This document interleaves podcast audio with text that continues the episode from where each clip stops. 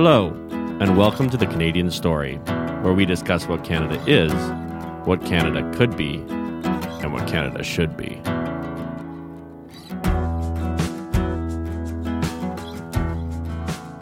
Hello, everyone, and welcome back to The Canadian Story. We're joined once again by Senator Housakos. Senator, welcome to the show. Great to be back with you, uh, David. So uh, since we had our last appearance with you in the first uh, year of this podcast, uh, you've done a lot. You were the chair of Pierre Poilievre's campaign to become leader. So you were on the front lines of the largest, as far as I'm aware, leadership campaign in Canadian history with the most votes. Uh, I know our listeners would love to, to know, what was that like to be a part of something that huge? It was fantastic. Uh, it was a great experience. I mean, obviously, the results uh, that Mister Poilievre uh, garnered uh, also are unprecedented. A strong mandate from Conservatives from coast to coast. Uh, I was ex- very excited at the beginning of that leadership with the prospects of uniting the Conservative family. Uh, and that's what was achieved by the end of uh, the exercise. I think uh, the Federal Conservative Party of Canada is more united today than it ever has been. Uh, and it has injected some hope for those of us in this country over the last seven and a half years that are starting to lose hope in uh, in where the country's going. So I was at a couple of the rallies in Alberta. Uh, I don't know if Zach made it to any, but I was imagining you went to a bunch. You've been to Harper rallies. You've been to rallies, political rallies for a very long time. What would you describe as the difference between these ones and previous rallies that you've kind of been at? Well, David, as you know, and you're very kind to say, I've been around for a very long time. It just points out and highlights how old I am. But uh, I, I've been involved in the conservative movement and party for over thirty-five years. So that gives a little bit of a hint of, of exactly how old I am. And you're absolutely right. I've been involved way back in nineteen eighty-three in the leadership race at that time and through a number of battles. Uh, I have never seen the movement be so uh, overwhelming as it is right now, where Canadians are expressing themselves so clearly uh, about the need for change. Yeah, it was uh, the spirit in the room uh, was very interesting, right? Because sometimes you go to political rallies and people are excited to meet a famous person, or they just want to be around that person. What I found is that he was, and I said this to him when I saw him at, at the uh, rally in Calgary, this is not just a leadership race. It literally is a movement. He's he's captured the zeitgeist quite well. No, you're absolutely right. Uh, we've all experienced that people show up to these events because they're ideological, long-time loyal conservatives, uh, or because they want to be uh, in a photo with somebody who's in the news. But you're absolutely right. This time around, uh, we drew crowds from demographics we've never done before successfully, starting with the youth. Uh, we, we're starting to see for the first time in my lifetime, a conservative federal party drawing strength amongst young voters. Uh, and that was the thing that struck me the most. I, uh, myself and my other national co-campaign chairs will love to take credit about how brilliant and how smart we were. And we ran a fantastic campaign, and we'll do all of that as well.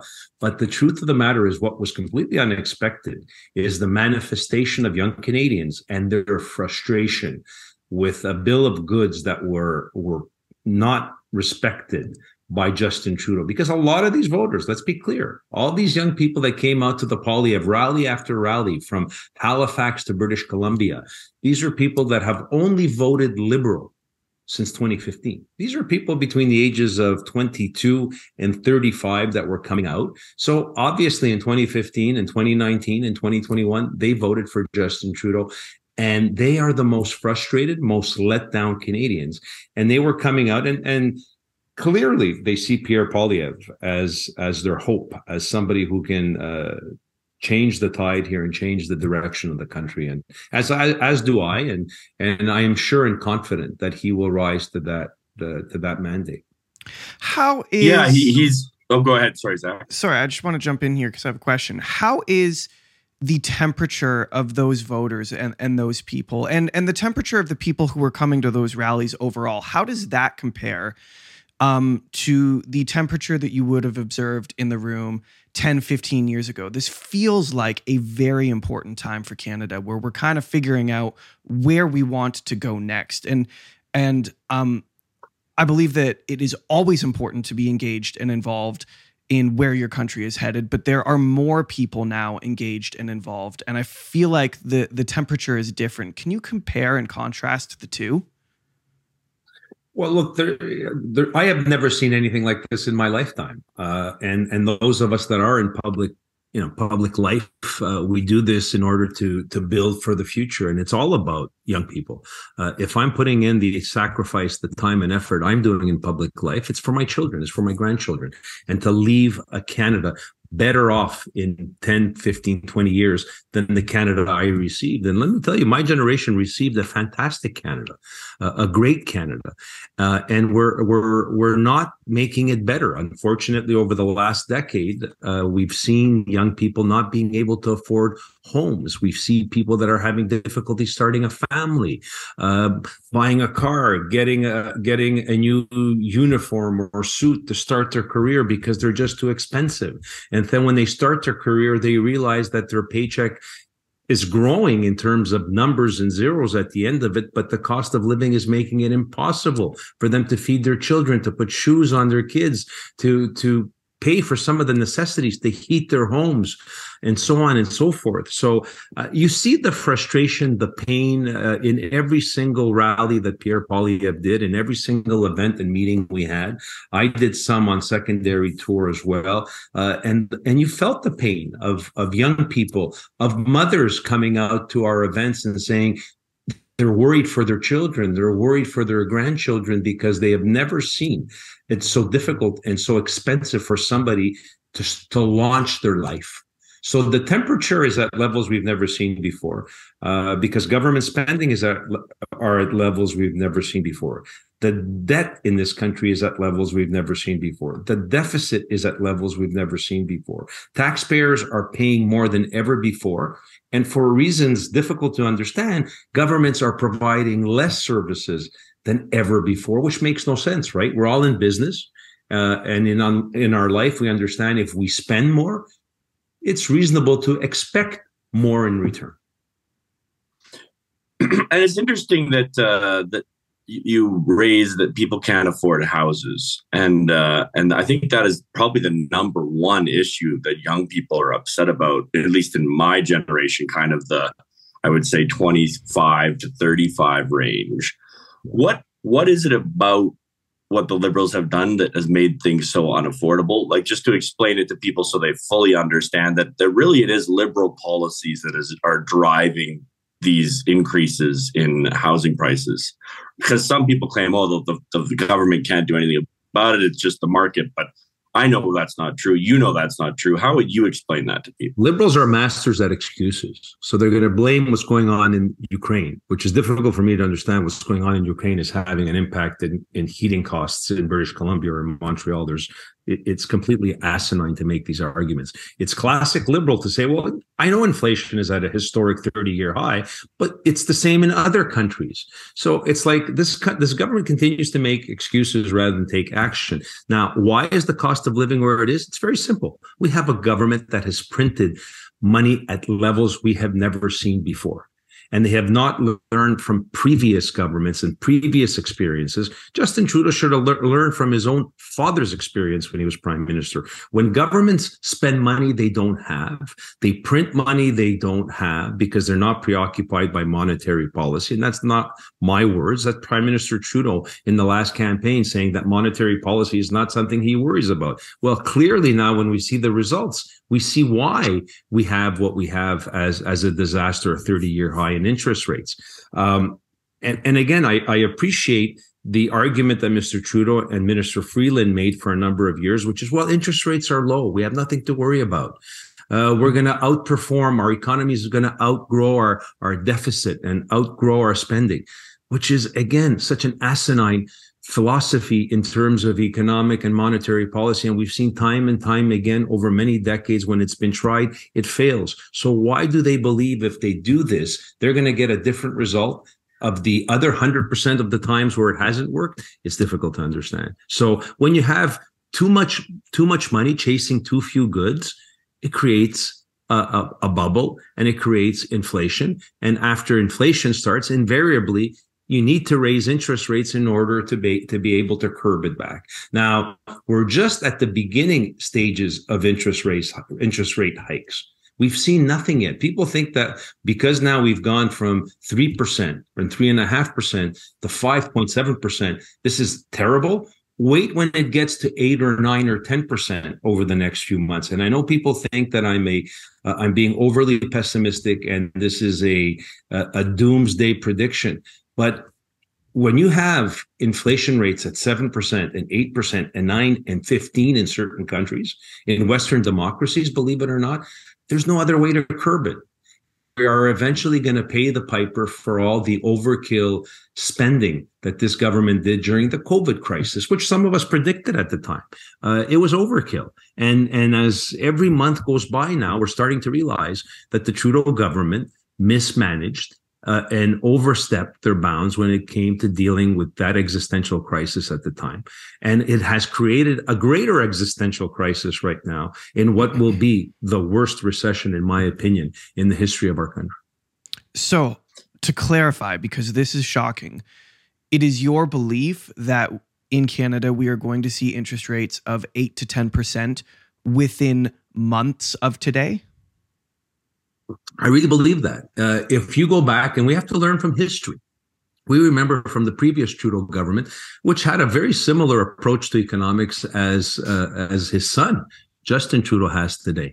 It resulted in the early nineteen eighties uh, in the, the worst recession of, of the history of the country, and, and I think Justin is going to outdo his dad. It resulted in eighteen, nineteen percent interest rates back in nineteen eighty, eighty-one, eighty-two.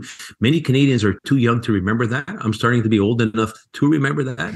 And I remember the catastrophe that it brought on the lives of middle class and poor Canadians, people having to return the keys to their bankers, the keys to their cars, their keys to their homes. Uh, it was a terrible period of time. And people also forget it took almost two and a half decades to clean up the mess of the previous Trudeau Liberal government. It really, it, it took a decade of a of a Conservative government under Brian Mulroney. And then the truth of the matter is, we saw even during the Chrétien um, uh, Martin era, they were handcuffed in terms of fiscal public spending uh, because of what happened in the nineteen seventies. At the time, if we remember in the nineties, Chrétien and Martin were obligated to slash social programs. The biggest slashes and cuts in social programs we experienced in this country was in the nineteen nineties by a Liberal government, not because of ideological reasons or because all of a sudden they really wanted to be fiscally responsible. It's because there was no money left from the inflationary policies of the nineteen seventies. And through hard work of the previous Harper government, a decade of fiscal responsibility, of proper monetary fiscal policy, we balanced the budget in twenty fifteen, despite the fact that Mister Harper had to stick handle the country through another terrible recession in two thousand seven, two thousand eight, a truly international recession, which hardly touched Canada. We were hardly scathed by that compared to the United States, Western Europe, and other economies. And it was done because of a responsible fiscal government. And what do we get? We get in twenty fifteen, somebody that said, hey, we're on a hall pass. You know, we got dad's credit card. And Mister Trudeau won an election in twenty fifteen telling Canadians, oh, don't believe Mister Harper. It's an exaggeration. He over-tightened the belt and, and, and what a mean guy he was. And, and we, you know, our debt to G D P ratio is fantastic. I remember Trudeau using that line all the time. Yes, it was fantastic, our G D P to debt ratio, because we had a responsible Harper government over a decade making sure we had the best debt to G D P ratio in the world, which, by the way, has been slipping every year since twenty fifteen because Mister Trudeau has not had a single fiscal year where he didn't run a deficit. So you try in your own households every single year, living off your line of credit, bringing in fifty thousand dollars a year for argument's sake, or sixty thousand dollars a year, and spend seventy-five thousand dollars a year. Do that for eight years and see what happens. Well, yeah, I don't know if most people will be able to make it eight years. You know, David, you don't need a, or Zach, you don't need a PhD in economics to do that, right? yeah. yeah. So, here, so here do we you are. believe, do you believe what Canada is about to face in terms of recession Um, will be worse than what Canada faced in oh seven and oh eight? Yes, uh, I really do, for the following reasons. Um, and it's very complicated, but um, number one, our, our debt is at a historic high, one point six trillion plus and growing every day.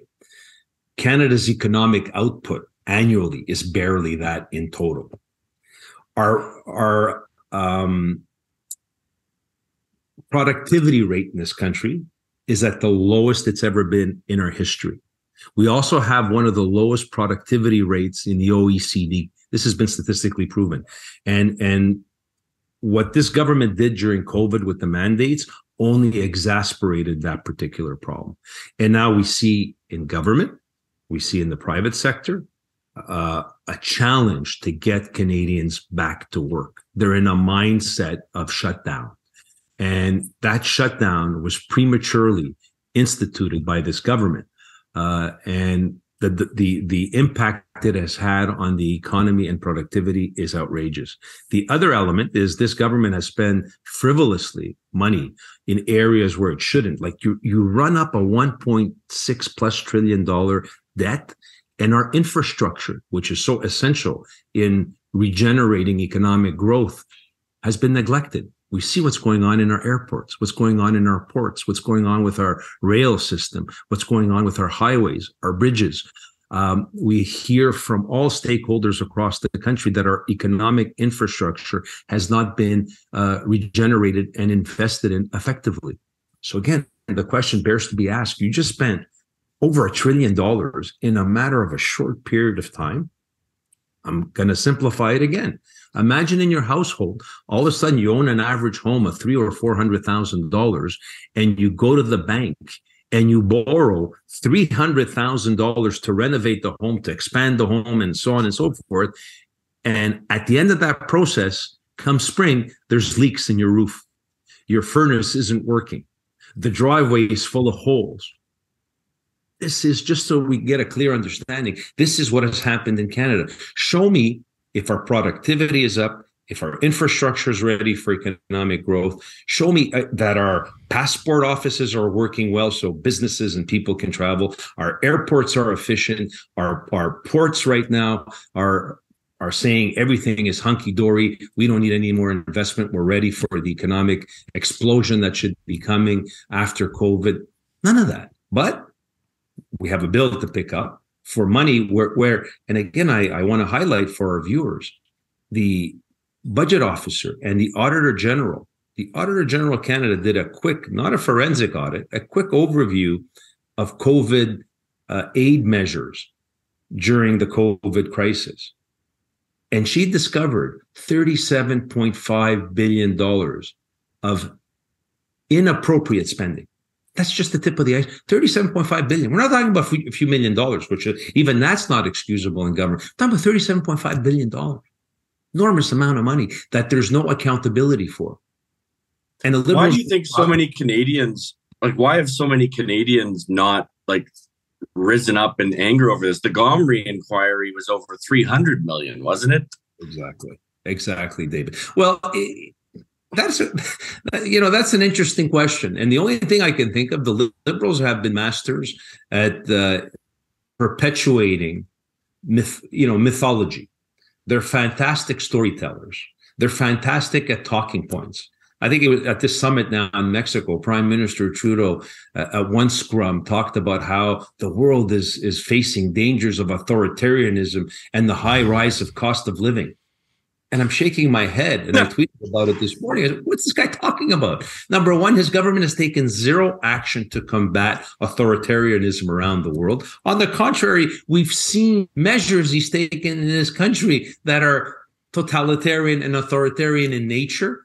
Furthermore, he has been the catalyst for increasing cost of living in the country, yet he goes in front of a microphone, he does a scrum, he looks right in the eyes of his friends in the mainstream media, and he perpetuates this nonsense with very little pushback.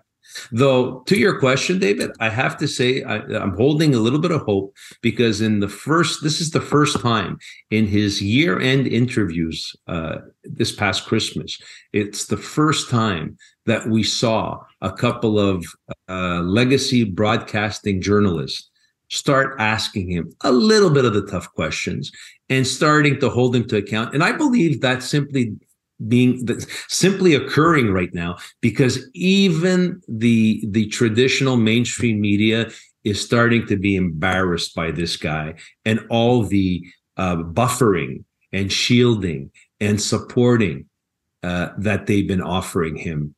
Uh, and I would, I'd like to say free of charge the last seven and a half years, but actually our taxpayers have been paying uh, hundreds of millions of dollars to mainstream media for him to be um, propped up, despite his incompetence, his corruption, and his ideological um, corruption. So, um, so let's let's actually, this is a really good segue into the question about two things. One, you were at the front lines on the Emergency Act battle, which uh, I know our listeners are very interested in.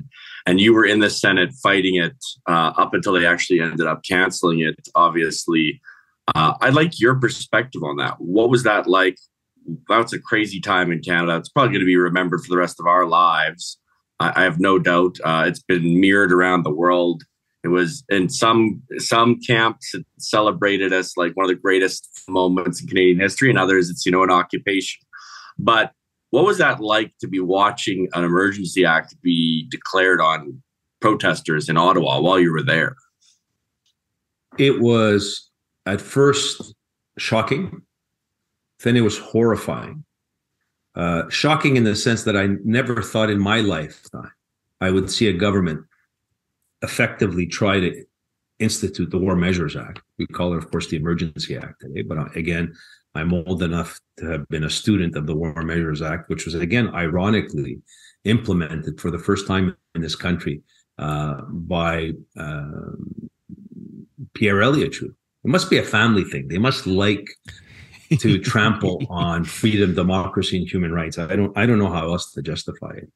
So um, I found myself as a parliamentarian, as a as a senator, debating a measure that was completely outrageous, uh, a shameful time in our history.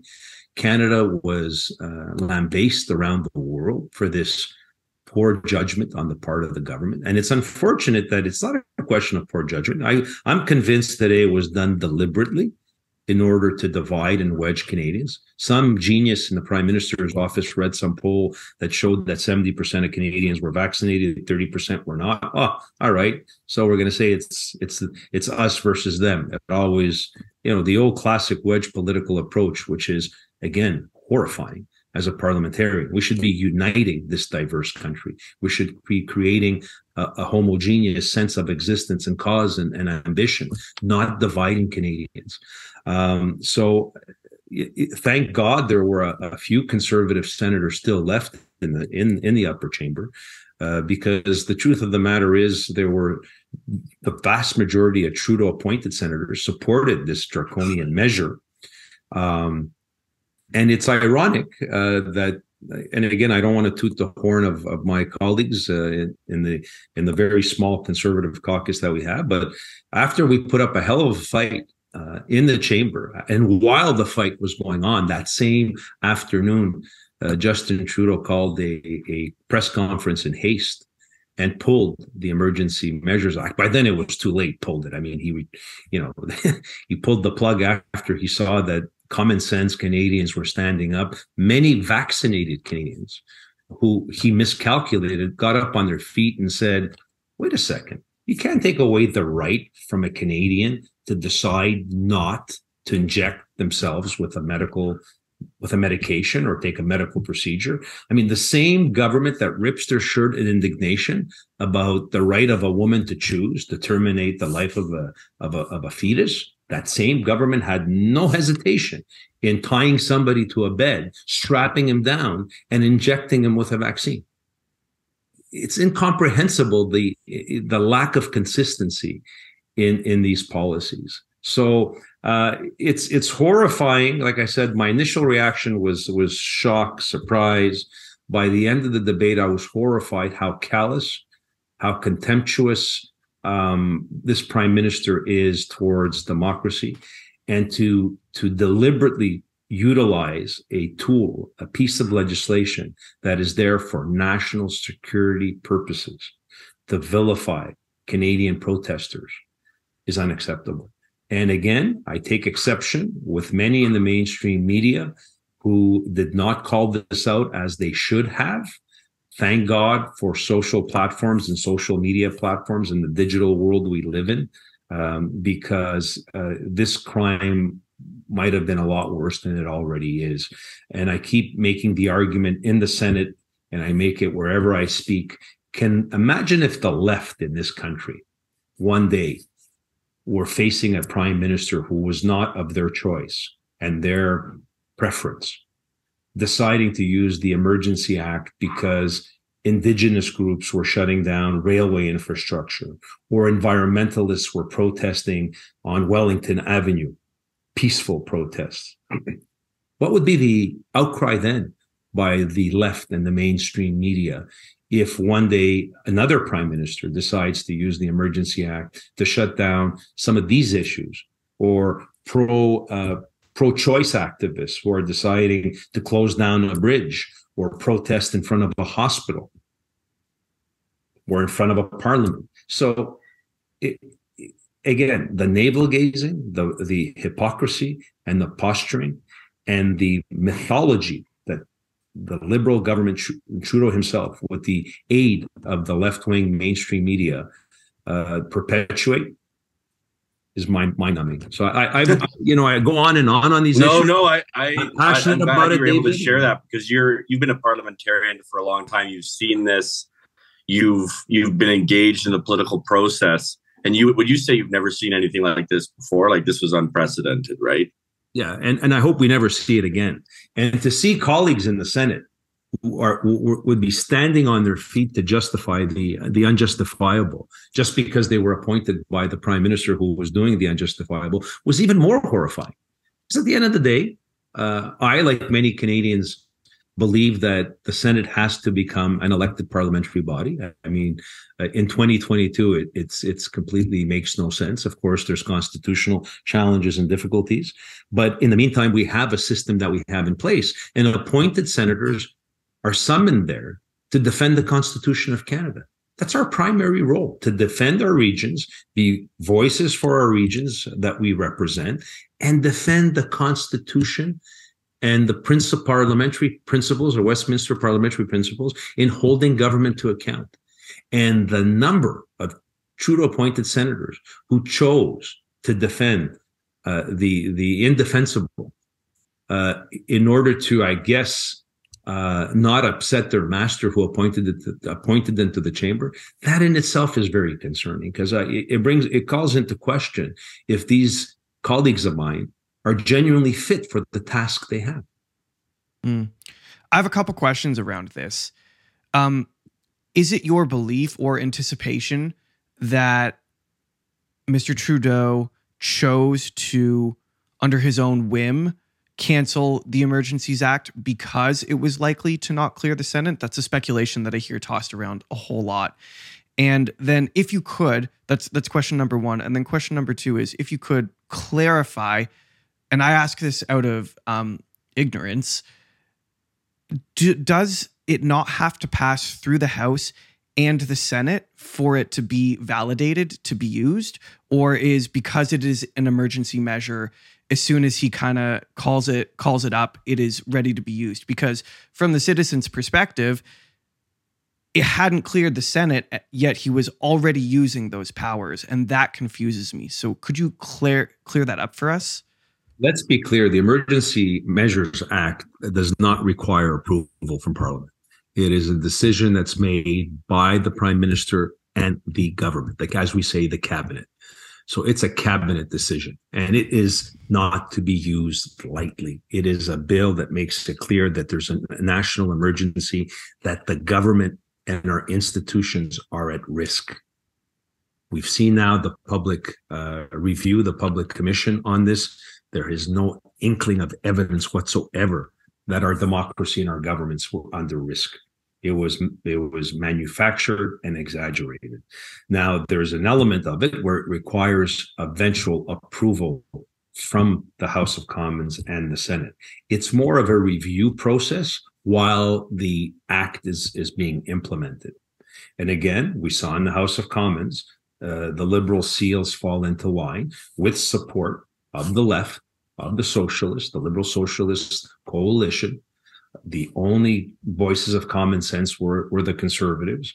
Uh, and imagine even the Bloc Québécois on this issue were, were raising concerns. Um, and in the Senate, there was no doubt in my mind, I think Mister Trudeau would have carried the day in the Senate when it came to winning the vote. The problem for Mister Trudeau is in the current Senate, he has the vast majority of appointed senators in it. And there were, in all fairness, there were some Trudeau-appointed senators that did exercise their constitutional responsibilities effectively. Senator Dalphon from Quebec was one of them, uh, a long-time supporter of this government when you look at his voting record, but stood up with courage that day to the prime minister and said, this is completely unacceptable. There were a handful of them. And the truth of the matter is, I believe what Mister Trudeau saw was going to come down in the vote in the Senate, in a Senate where he has three quarters of those senators in his back pocket, a close vote. So I think even if he would have won that vote, let's say for argument's sake, there would have been a, bun- a bunch of abstentions and the vote would have come down, let's say to forty thirty or forty-two thirty-five or something of that nature, it would have been as embarrassing as having lost the vote. And that's why I believe within a couple of hours of us having the vote, he saw the way the debate was going. I think he was surprised uh, at the five or six or seven of his appointees, and they deserve credit for having the courage to get up and say to the government, look, we, we, we've towed the line. We've been good appointments for you, Prime Minister, but in this particular instance, you've gone too far. And that's really our role. We have a tremendous privilege as senators being appointed parliamentarians, like I said, to speak on behalf of our regions. But we also have a constitutional responsibility. And I keep saying this, I might be appointed, but I have fundamentally a responsibility to the citizens, the taxpayers, the people I feel incumbent to speak for when I get on my feet in the chamber. So, uh, Zach, to your question, yes, there's a lot of speculation that he took this decision because what was going on in the Senate. To clarify, I don't believe there was ever a risk of him losing the vote, but the fact that it was going to be close would have been embarrassing for him and difficult to justify. Uh, that's why I keep saying to Trudeau-appointed senators who make up the majority right now, I said, when you believe fundamentally in something on principle, express it yourself, because that's your job, to stand up against the government as the last check and balance.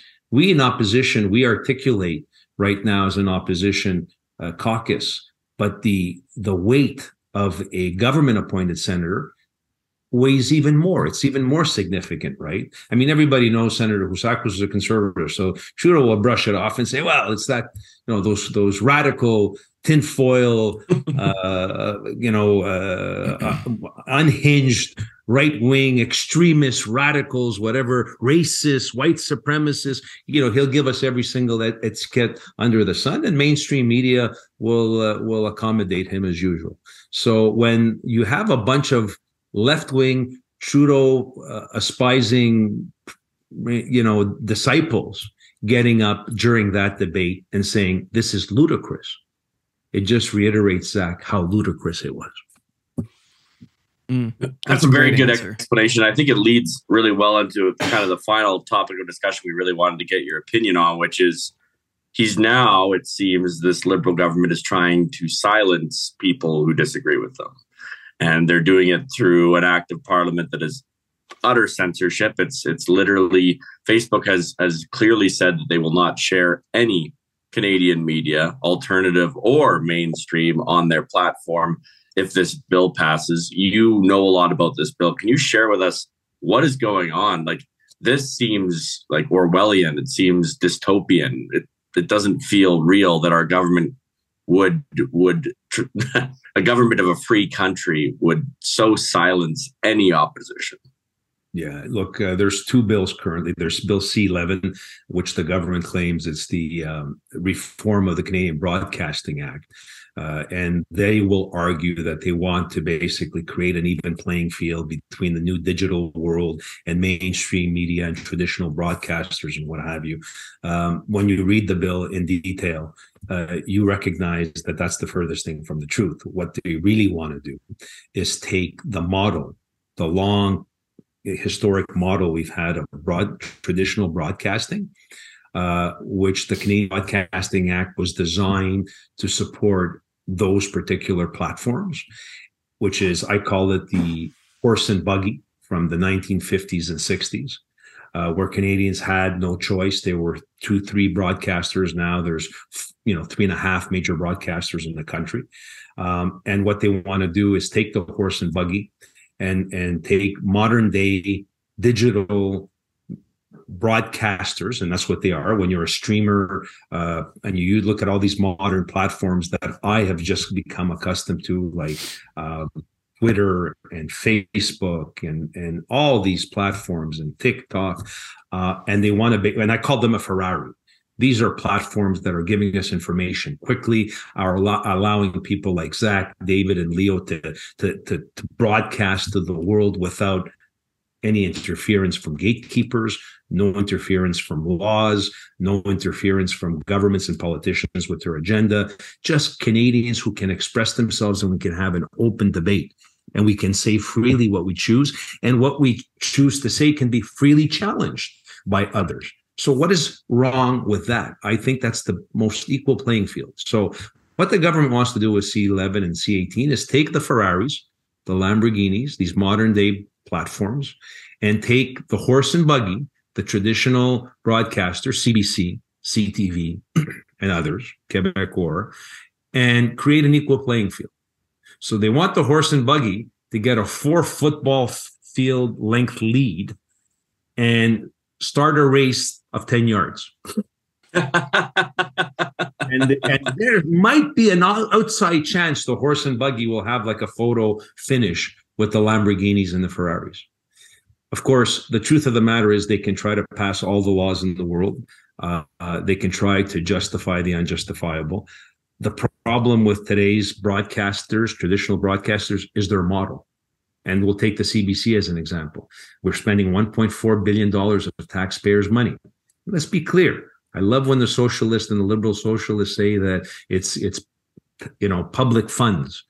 There's no such thing as public funds. What's a public fund? It's taxpayers' funds. And not everybody in the public pays taxes. So let's be clear about that as well. So at the end of the day, you're taking one point four billion dollars, you're putting it into an organization that clearly Canadians are not watching. Look at the ratings. No one is watching any longer the C B C, but there's some gatekeeper in Ottawa that took our money and they've decided to put it into the C B C for a bunch of make-work projects in order to justify, again, certain messaging, which, of course, the C B C and Radio-Canada are all too happy to justify because whoever talks against their master and who the person that butters their bread. So they're taking our money. They're injecting it into traditional broadcasters. In the meantime, the only growth industry in broadcasting is in digital modern day platforms where Canadians are going to in the millions. If you look at The Weeknd, if you look at Justin Bieber's of this world, this is Canadian content, Canadian culture, right? Do they look like they need protecting? Where were they discovered? They were discovered on YouTube. They weren't discovered on some C B C show or some C T V show.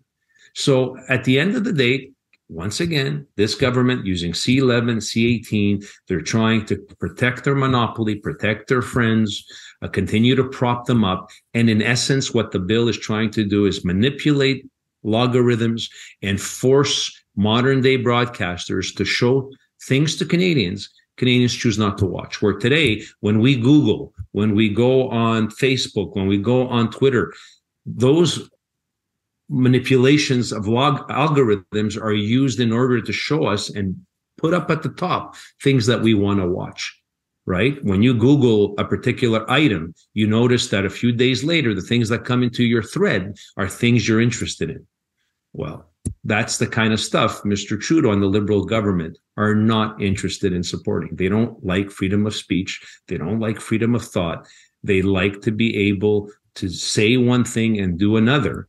And and I know Bill C eleven and C eighteen are a little bit complicated to explain, and that's why it's been taking some time for us to get a lot of traction. And again, young bloggers, young streamers, young people that are on all these platforms selling their products, expressing their ideas, uh, they're starting to wake up and realize, wait a second, I have a government that's trying to um, create parameters for me not to be free, to continue to express myself and do the things that all these young Canadian people have been doing. They they, they want to pass everybody through the C R T C to get approvals. They want to get approvals from the C E Os of C B C. They want to get approvals from the C E Os of Bell Canada to say and read and post and do things we want to do. Again, horrifying stuff when you think about it. So if these bills were to pass, how exactly would that change how the average citizen interacts with the internet world and and what they're able to find online? Because I think that's the, import, that's the important thing to bring home here. How, yeah. how is it going to change what we experience today? Well, Bill C eleven essentially is giving powers to the C R T C to basically set parameters to platforms in terms of algorithmic manipulation of what you see, of what is prioritized in your feed, and what isn't, for example. The C R T C has been given by C eleven the power to determine what's Canadian content and what isn't Canadian content. So somebody who is posting videos, an, an Aboriginal digital content uh, producer um, in rural Canada, that's producing videos of any sort and is posting them right now on YouTube and all these other platforms.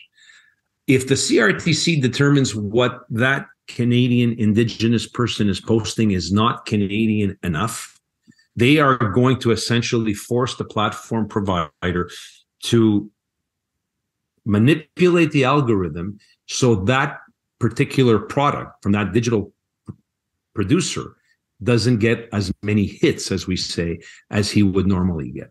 That's really it in a nutshell. And they will push up and prioritize certain products that they think fits in within their definition. And, and my problem historically with all that, and I keep using this example, let's take A Handmaid's Tale. A Handmaid's Tale is a Canadian story by a very famous Canadian author. It's a show, right? It's it's a show right now that's being filmed in Canada by Canadian actors, by Canadian producers. The overwhelming majority of people who are producing, directing, acting, who wrote the script are Canadians, Canadian story. But because the investor and the owner of the property of the product comes from California, it's not considered Canadian content. Mm. Really? Absolutely. Ludicrous kind of stuff we're talking about here. So we are busting our, our, our butts in this country to get foreign investment in our energy sector, in our arts and culture. At the end of the day, we have seen through the study that I did with our Senate Committee on Communications and Transportation on Bill C eleven, modern day content provider, the Netflix of this world, the Disney Pluses of this world, uh, the Googles of this world have been the biggest investors in Canada, in Canadian arts and, and, and culture and so on and so forth. There are more actors, more writers, more producers, more films being shot in Quebec, in Ontario, in rural Canada than ever before. Look at the industry growth in Toronto, in our Canadian film industry, for example. Why? Because these are top dollars coming.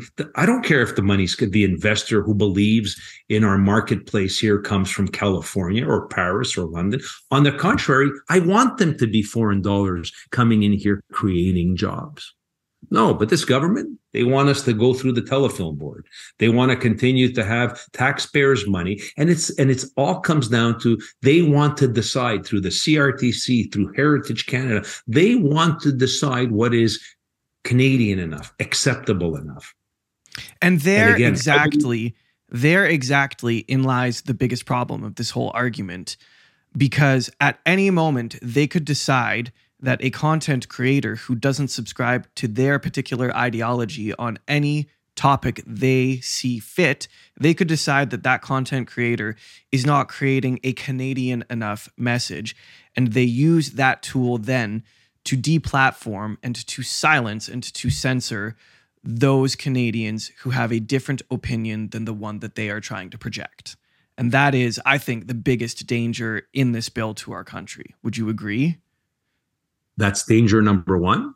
And danger number two, which is the, the fallout of all that, is that currently we have hundreds of thousands of Canadian content producers in this country, and, and they're they're making a living. They have, for the first time, what these platforms, Zach, have given Canadian Canadians, I won't even say musicians and, and culture producers and video, video producers, they've given them a springboard to export Canadian culture and Canadiana to the world. I was struck how many Indigenous digital um, content producers came before my committee, and the message to the government was, leave us alone. For the first time, I don't have to go beg somebody at C B C or or, or C T V or Telefilm Canada to that my, my product is good enough. I post it free of charge, and I get a million views. And then they transform that into making a living. And then these Canadian streamers, not only, Zach, do they make a living, they pay taxes in Canada. The government benefits. And to your point, You're you're you're you're censoring them. You're, you're going to use the C R T C through Bill C eleven, so Justin Trudeau can censor them. But of course, the, the the fallout of all this is what Trudeau loves to do. And and again, I'm starting to believe, is it just a a a, a um, an end result of their philosophy, or is it deliberate? They're they're hurting our economy. They're hurting the inf- the flow of cash, which they so desperately need, because this government is like a bunch of crackheads who need crack, and they need money to keep to keep spending, you know, spending in their frivolous overkill program. So you're absolutely right. Number one, the danger of all this is censorship in itself, but the the cause, the result of this will also be a huge impact, because at some point these content providers are going to, these platforms are going to say, listen, it just doesn't pay to do business in Canada, which, because by the way, there's no other country in the world that has anything close to C eleven. None. Everybody's been talking about censoring uh, the digital world and, and the internet. They've been trying for years. This country, and, and there's been absolutely no common sense argument to why we should. This government, of course, because they're devo- devoid of any common sense, figure, well, we're going to do it anyways, because I believe the traditional broadcasters who are dying a slow, painful death are, are, are doing everything in their power to stymie the growth of this platform, which I call it the springboard for free speech and freedom of expression. Mm. Yeah. Um, that's really good. That's a, that's a fantastic explanation. Um, you said something very interesting. Do you, and I, I toss this around in my head all the time. Do you, do you actually ever wonder what Trudeau's end goal in all of this madness is? Um, and I try to catch myself between engaging with someone that I disagree with. You know, I, I consider myself a conservative. He's a liberal. We are not going to agree on things, but some of the moves that his office makes just to me seems so unbelievably absurd and unhelpful. Do you do you get to speculate what he's up to? Is that something that goes through your head? It's a good question, Zach, because again, those of us that participate in the political discourse, we do it because we're conservatives or we're liberals or we're uh, to the left or to the right of the spectrum. And I think in a democracy, you need to have an open and frank discussion and debate, uh, issue by issue, in order to arrive to the best possible conclusion in the best interest of the country. And I never, in any disparaging way, believe that the objectives and the intentions of all my colleagues in the Senate, in the House of Commons, in all political parties are noble, in the sense that we want to build a better Canada. We just come from it from a different point of view. And I think all point of views need to be expressed, dissected. Uh, and of course, the outcome varies from issue to issue. That's why I said, for me, you know, it, it, sometimes we in the right get a, get an issue right, and sometimes those on the left get an issue right. But your question really hits the nail on the head. With this Trudeau government, I've come to the realization over the last couple of years, it's about the pursuit of uh, exploiting power and exploiting his narcissism. It's all about Justin Trudeau. Look, I cannot recall in my lifetime in this country where the three most senior ministers of this government have either been fired because they spoke out in holding the prime minister publicly to account for doing something terribly egregious, or um, you know, uh, has questioned publicly the prime minister's overall vision and intention. And I'm talking about former finance minister Bill Morneau. I'm talking about former justice minister Jody uh, Wilson-Raybould. I'm talking about former health minister, national health minister, uh, Minister Philpott. He lost three ministers. All three ministers who, when you read between the lines, and some you don't have to read between the lines, they're very, they're a little bit more open about it, but all three have made it clear that they don't have confidence in this prime minister or his policies.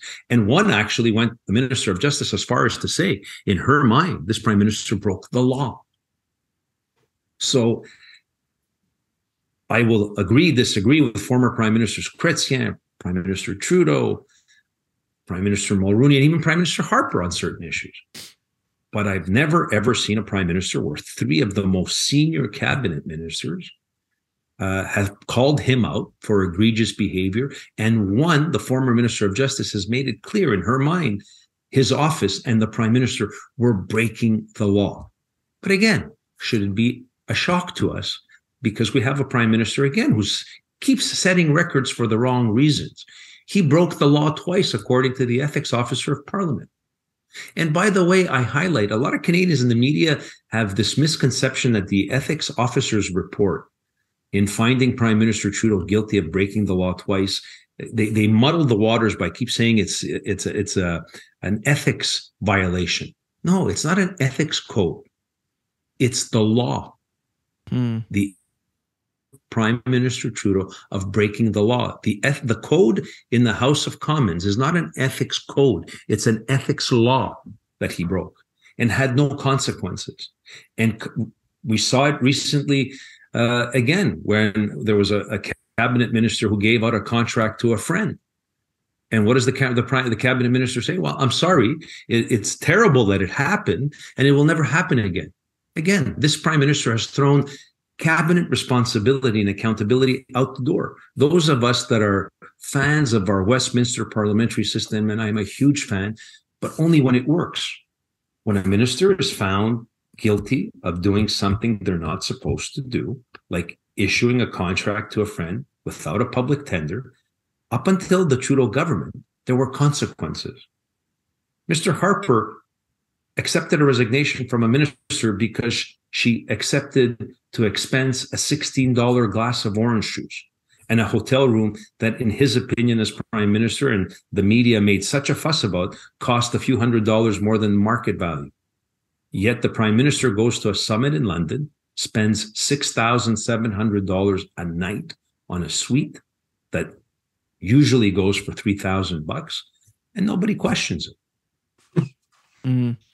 Okay, so uh, to to kind of to kind of rein it all in, it seems as though whether it is through his own incompetence or narcissism or whatever else might be at play, we have someone at the head of the country who doesn't necessarily have the country's best intentions at the forefront of his thought. And that brings us back to kind of the beginning of the conversation and where Mister Poilievre sits in all of this. What is your hope for the next few years of Canada, and specifically for, for Mister Poilievre as he goes, you know, as he continues forward in opposition of Mister Trudeau? My hope is to bring Canada back to a governance where we respect our parliamentary institutions, we respect our Westminster uh, parliamentary system, which is, I believe, the best in the world, where we have a prime minister who, when he speaks, he's clear, principled, and ethical. Uh, those of us that have seen Pierre Poilievre as a conservative member of parliament for now, uh, what is it, close to twenty years, has seen a consistency in his discourse on every major issue. I've seen him go for twenty years. I've had the privilege of calling him a colleague and a friend. Uh, he never wavers. He has the courage to say things for what they are. Uh, I have never seen an opportunistic bone in his body. So I uh, that's the reason why I support Pierre Poilievre so unequivocally. Uh, that's why I believe we drew close to seven hundred thousand members. And as David said at the beginning of this show, uh, it is not just, it was not a regular leadership campaign. This is not about regular partisan politics. I believe Pierre Poilievre represents the hopes and aspirations of a young generation of Canadians who feel left out, who feel betrayed by a government, and there has to be accountability. Our democracy at the end of the day is giving the opportunity to Canadian citizens to call those to the floor that they elected and remind them what they promised to do seven, eight, nine, ten years ago. Uh, and currently that is not happening under Justin Trudeau. On the contrary, actually, it is happening on a regular basis where Canadians are reminding him that he has not delivered on what he's promised, quite the contrary. Uh, and the results have been quite catastrophic so far. Uh, but yet we see a couple of things: an unwillingness of this government to accept responsibility and accountability, unwillingness to change direction. On the contrary, we've seen the last few months, they're doubling down. Uh, so what I, I uh, what I'm hoping to see is that Pierre Poilievre will continue to be Pierre Poilievre, which I have no doubt that's who he is. And he is such a clear and concise communicator, both in English and in French, where I think uh, the frustrations of Canadians will be answered. Look, he's not Moses, you know, he, he can't walk on water, uh, but I think Canadians don't want any more a politician that promises pie in the sky and promises things that they can't deliver. They want a politician, like I said, clear, accountable, responsible, and ready to work hard. And all, on, the, on, on all three, four of those accounts, Pierre Poilievre gets uh, an A plus. Well, thank you, Senator, for taking the time to uh, explain to us and to the listeners uh, so much of this complicated context around what's going on in our country. I guess the final question that I would ask you for just a simple answer is, do you think that Canada's broken? And if so, what would be the, the three policies, besides, of course, electing uh, Pierre Poilievre as Prime Minister? What are the three policies you think need to be changed immediately to get us back on track? Broken. Canada's past broken. Like I said, I'm a proud Canadian son of immigrants who came here in the nineteen fifties. Um, and my parents came here with such hope and aspiration for themselves and and and for uh, their son. Uh, and they'll tell you they achieved each and every one of them. Um, what we need to do, I guess, in three, you know, three steps is, number one, get a government, like I said, that is accountable, transparent, responsible, with a prime minister who who toes the line. And uh, Pierre Poilievre is the person, without a doubt, that can provide those elements. The second thing we need to do is have that government uh, make sure that we go back to fundamental, responsible uh, fiscal principles, that the government doesn't spend money it doesn't have. And every time there's a new uh, project, a new program, a new spending, that there's a saving somewhere, or that that is generated Uh, somewhere to justify the expense. Uh, and the third thing, and this is a, a very personal thing for me, is that Canada returns back to our fundamental values. And I know people think it's cliche, but it isn't. Our Western democracies have been created on freedom, democracy, and free enterprise. Those are the three things. Uh, freedom and democracy are the foundation and the pillars upon a free economic market that allows for us to create wealth. And every single Canadian, uh, we've come here. Some Canadians have been here six and seven generations. Others have been here one or two. Others are new arrivals. We all come here with one aspiration: to create wealth and a better life for our children from the place we all came. Because Canadians have come from different parts of the world, and we come here together. We emulsify under these values and principles of freedom, freedom of religion, freedom of association, freedom of expression, which leads to free enterprise, which means if you work hard, you follow the law, you prosper. That's what my parents believed. It didn't matter where you came from, as Pierre Poilievre likes to say, it's where we're going together. And but unless there's fairness, unless there's freedom, unless there's respect of your institution and your laws, you can't build a better Canada ten, twenty years from now than the Canada we inherited. Well, thank you, Senator. I really appreciated this. Zach, do you have any last thoughts? Uh, I just want to thank you as well um, for the for the decades of uh, love that you've put into this country. Um, it encourages me to, you know, I, I think I think a lot of people can sometimes get distur- discouraged when they're looking at politics these days because it feels like quite a mess. But it is encouraging to me to know that there is an individual with as much integrity as you seem to hold that sits in the Senate and fights for Canadians. And so I want to thank you for your service and for what you do for this country, because guys like me appreciate guys like you. Well, thank you, Zach, and thank you, David. Well, guys like me appreciate guys like you, because at the end of the day, uh, I do this uh, and I ha- and I hold out hope because of of Canadians uh, who I talk to and meet to on a day. You know, we're not alone. There's many there's many like-minded Canadians across the country. So let's not despair. Let's keep working hard. Let's not stop the dialogue, and uh, we'll get there. Thank you for listening to The Canadian Story. You can find us on Instagram and Twitter at The C A D Story. That's The C A D Story. If you enjoy this podcast, please share it with your friends and family. Let's work together to remind Canadians how great their country is.